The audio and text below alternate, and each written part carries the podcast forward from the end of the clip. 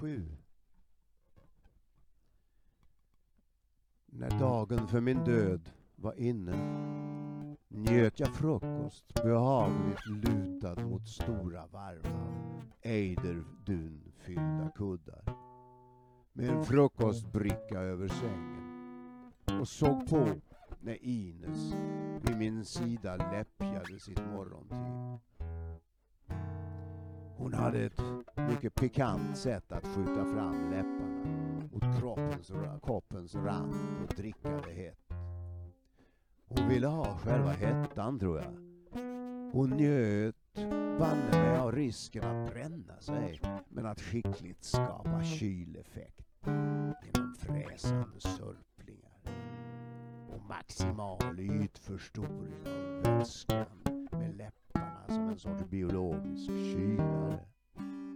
Hon sneglade på mig och jag läppjade lite på mitt kaffe. Jag ville hellre ha kaffe. Gärna espresso. Hett och sött. Gott med en sval rök därtill. Jag hade mötet med mina vänner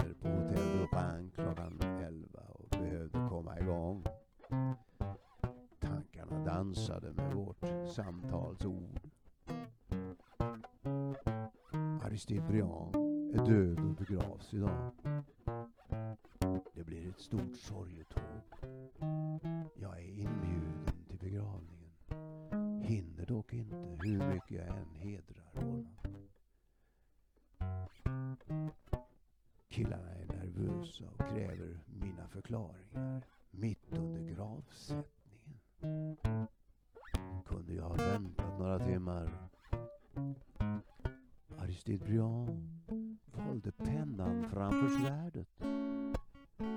Han var bland mina första förtrogna i den franska administrationen.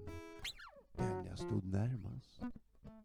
Hans stora plan för ett pan-Europa, Europas förenta stater, stod färdigt 30.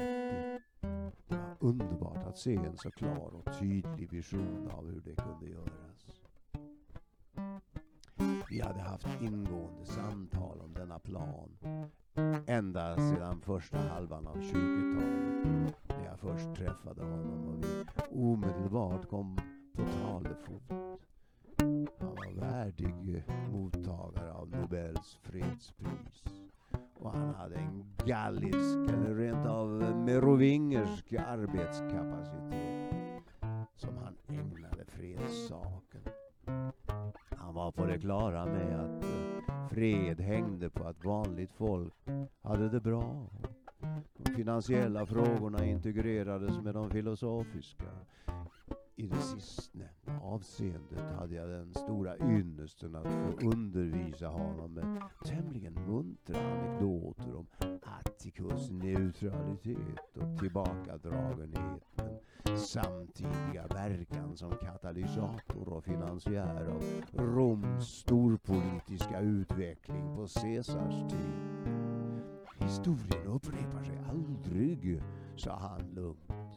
Det är tillfälligheter och nu är tiden mogen för att få Europa att bli ett och helt glömma Caesars metoder. Allez, je suis blessé. Om några timmar passerar Aristiden Briands katafalk och klockan är åtta. Ines dricker som en myrslok sitt te. Ivar, du skämmer bort mig. Jag har aldrig sett en så vacker ring.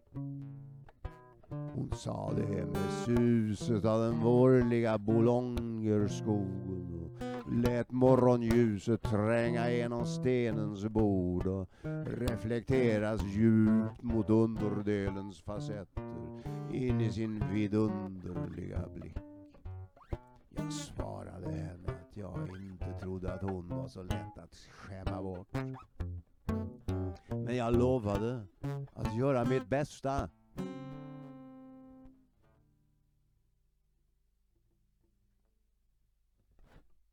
På Place Vendôme har du helt fria händer älskling. Du får skaffa dig vad du vill. Kanske ska vi ha med oss något av vad som finns här? Ja, det tror jag nog. Du har ju en sagolikt vacker sak här. Intartian av Sverige från Åben är fin också. Får jag beställa en även av Finland?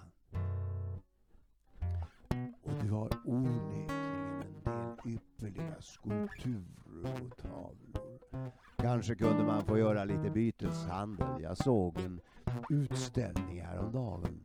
Det var i Cartier Latin någonstans. Underbara fauvistiska målningar. För din pompösa van Dijk får du hela kollektionen. Och hela huset, galleriet är inhyst i på köpet. Mycket trevligt hus förresten. Och galleriet mysigt. Där skulle jag kanske kunna arbeta sedan. Hon sörplade mer te. Hon behövde inte blåsa så mycket längre. Det kallnar, säger de antropiska lagarna på Aveny Victor Emanuel 3 likväl som längs Djurgårdsbrunnskanalen. Jag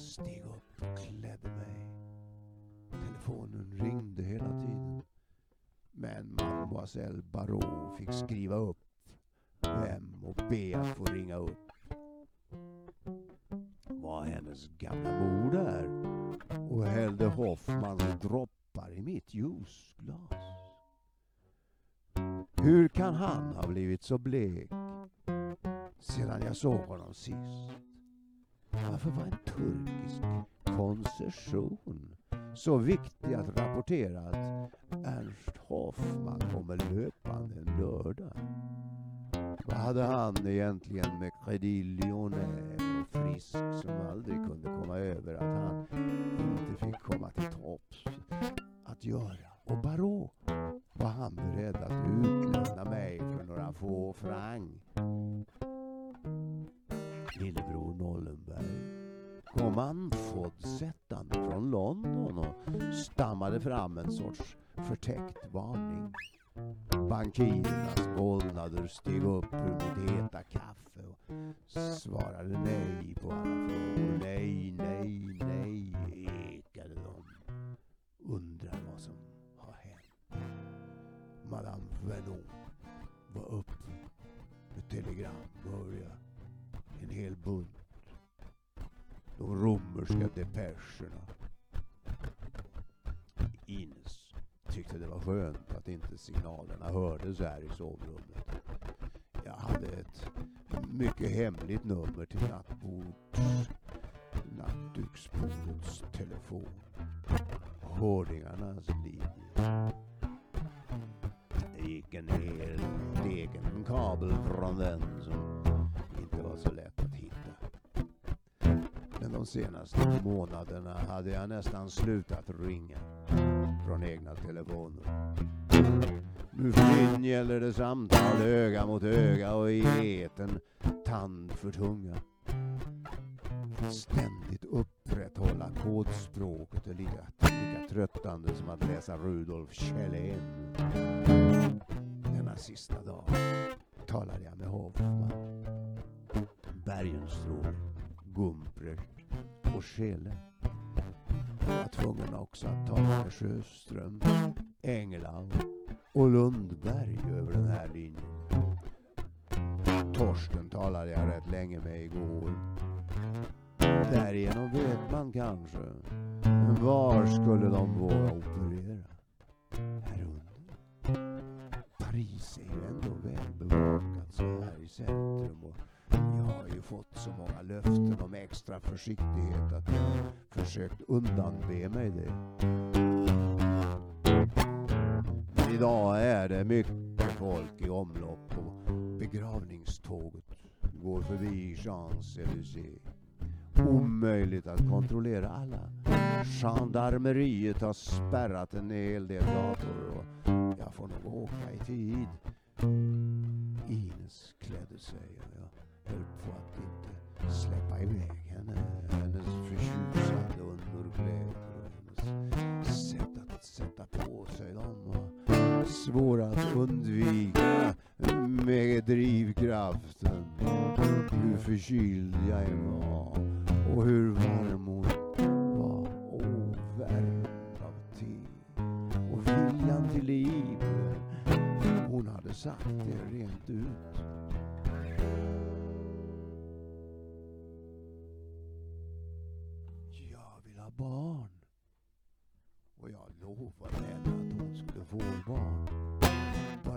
Kunde få barn.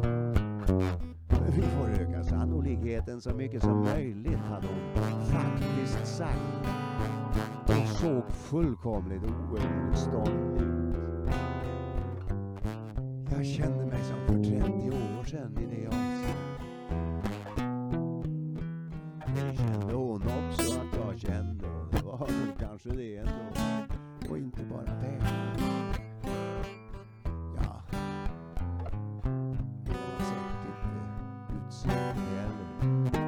Glade amatörmålaren Jordahl sa.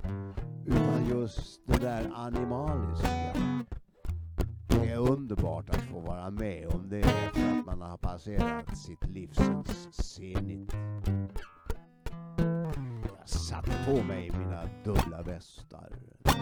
En var gråvit siden, en grå yllevästen utanpå och jag tog den mörkblå kavajkostymen med smala grå ränder. Jag drog hastigt på mig rökrocken när det ringde på dörren och Karin kom. Och det var dags för Ines att gå. Hon svepte diskret iväg men snabb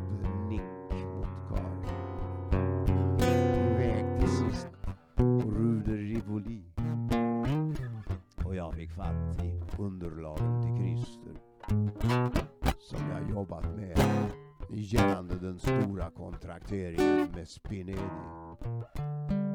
Vi hade för första gången någonsin ställt till viss oreda i affärerna eller kanske man ska säga att det var italienarna själva som gjort detta. De ville undvika att Il Duce tog alltihop för sina pansarkryssare. Interna hemligheter i deras besynliga inrikespolitiska balansgång mellan att vilja väl och illa. Den nationalistiska förblindelsen hade ännu inte gripit dem alla. Några stod ännu emot, men en röra var det. Christer skulle ombesörja att de kunde återbetala första delen av lånet i FRF snarast få klarhet med övergången från de provisoriska kontokuranterna till fullbordade och officiella överenskommelser. Det återstår sedan att lägga våra övriga 635 255 FRF-aktier på rätt ställe.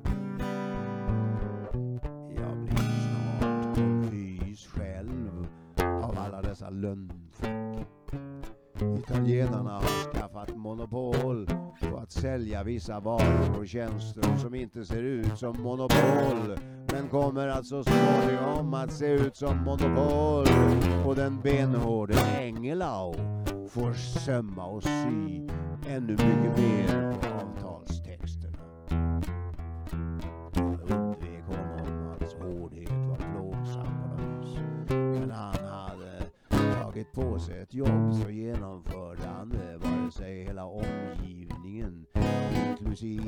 nära och kära levde eller dog. Tusen paragrafer om mångfald information. Mina monopoler i firman, mina motpoler i firman tog hand om allt. Det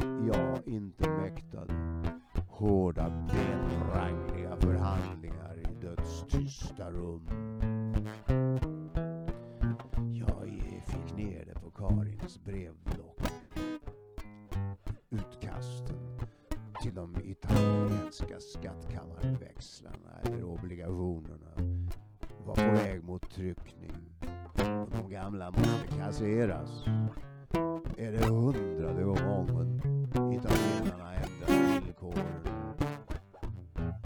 Det som oroar mig något är att de inte konsulterar Per Jakobsson. Jag har bett dem fråga honom om läget. Han som var Uppsala universitetssnillet som jag har presenterat för både Pilgrim Montarbo Norman och Pilgrim Benjamin Strong och för Hjalmar Zacha, Charles List och bröderna Lazard. Jag litade på att han alltid skulle stå på konstruktivismens sida.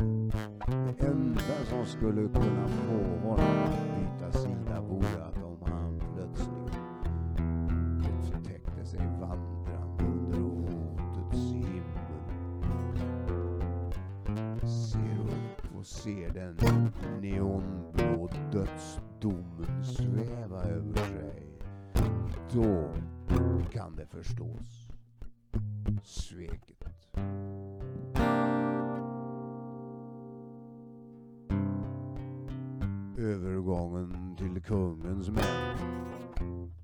den förre kungen stupat. Jag är kanske övermodig men jag kan inte annat än visa till min framgång och till det faktum att Montagu Norman äh, lyssnade på mig.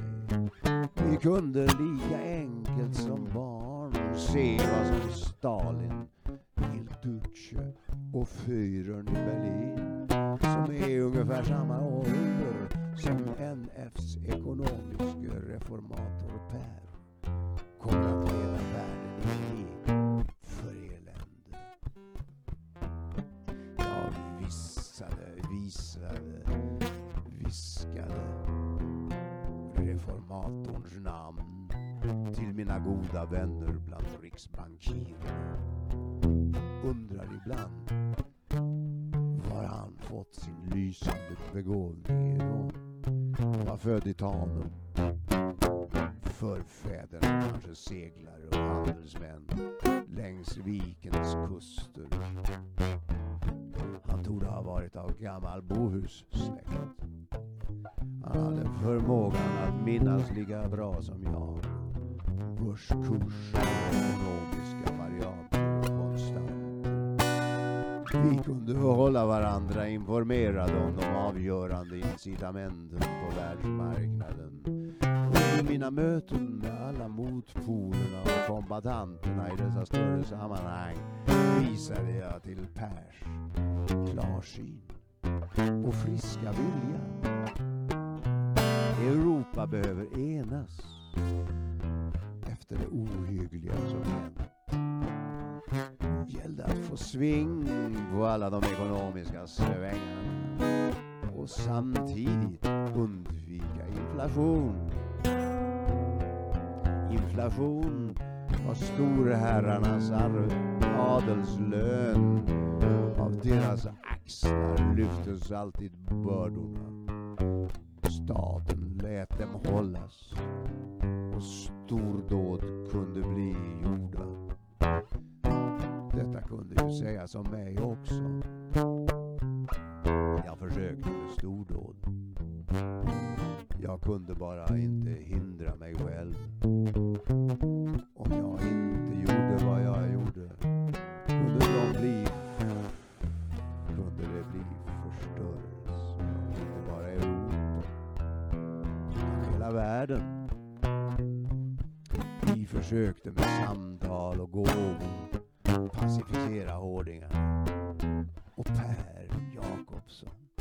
var den som kunde sy samman hela påsen. Han jobbade dag och natt, just like me, in Berlin, senare i Basel, där han kopplade ihop trådarna. BIS grundades,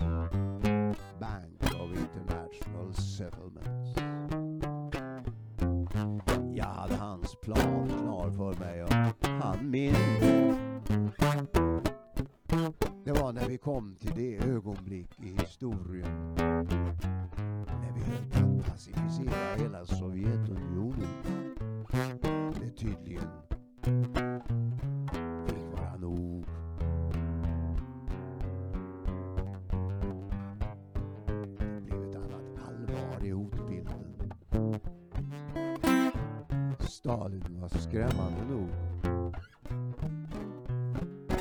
Han och Hitler tog sig an sina nära och avrättade dem. Il Duce demonstrerade metoderna i Abessinien. Alla såg tydligt vilka metoder som tillämpades. Att vi såg och förstod detta var inte samma sak som att kunna förhindra krig Bernstein höll med om. Så arbetet var rent praktiskt ekonomiskt. Att hålla igång affärerna, frihandel och minimal statlig inblandning. Att låta de ekonomiska processerna följa enkla och klara regler. Att eh, sprida medvetenheten om dessa självklarheter var ett pedagogiskt problem. Vi var ett team som försökte just detta. Och Per var min man i Basel. Som Hugo var min man längs Östersjöns kust. Ner längs sågverksägarnas promenadstråk. I Basel hade de fått se vilka villkor vi hade i Italien. De förstår att vi står på freden fredens och konstruktivismens sida. Här står mina bästa pedagoger redo. Och vill de byta sida? Hugo Stenbeck, alltid vän med segraren. Alltid i centrum för framgång. Per Jakobsson, med på noterna när det gällde att förena Europa. Han stod lika likt mig starkt tvivlande till det goda med inflation. Han påpekade eftertryckligt att staten borde hålla sig undan kontroll av privatekonomin och istället ägna sig åt sin egen sparsamhet.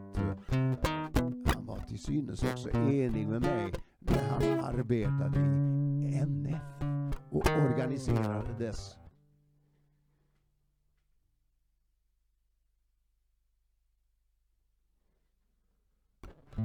globala ekonomiska, ekonomiska modell. Men Wallenburgarna hade en egendomlig hållhake på honom. Vilken får jag nog aldrig veta, eller som död vet jag ju. Det var någon av dem